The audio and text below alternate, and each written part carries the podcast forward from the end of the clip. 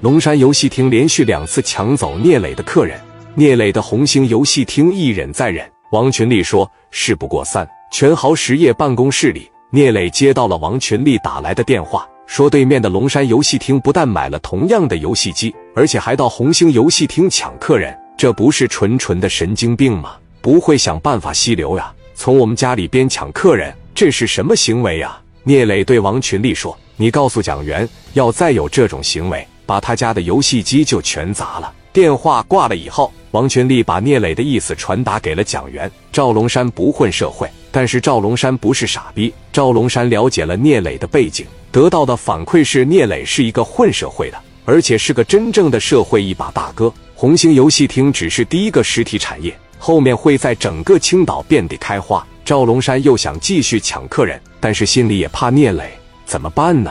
经理说：“你要想把生意做大，你得找一帮看场子的，就你那几个人，人家要是过来打你，你都还不了手。”赵龙山问道。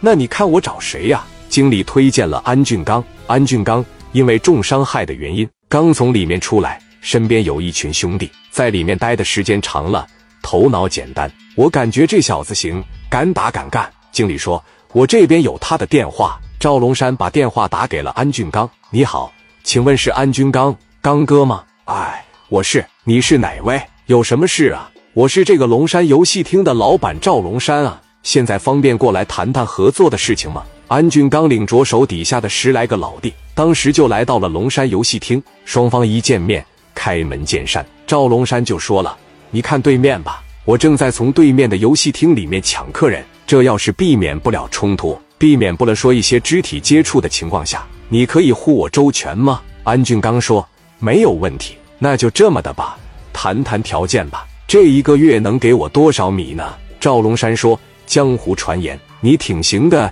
挺厉害的，老弟啊！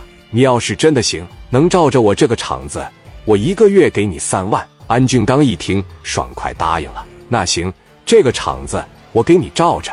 现在我给你干点啥呀？赵龙山一听，说帮我过去发卡片呗。安俊刚迫不及待地安排了四个兄弟，卡片往兄弟们手上一递，哥几个拿着一百多张卡片往对面去了。安俊刚和赵龙山开始喝茶了。这四个老弟来到聂磊的红星游戏厅门口，看到十多个人在排队，走上前说：“哥们，上对面玩去吧，一样的机器也有免费的香烟、免费的饮料，赶紧过去吧，不一定要在这等着。而且咱家的机器是新买的，它不乱码。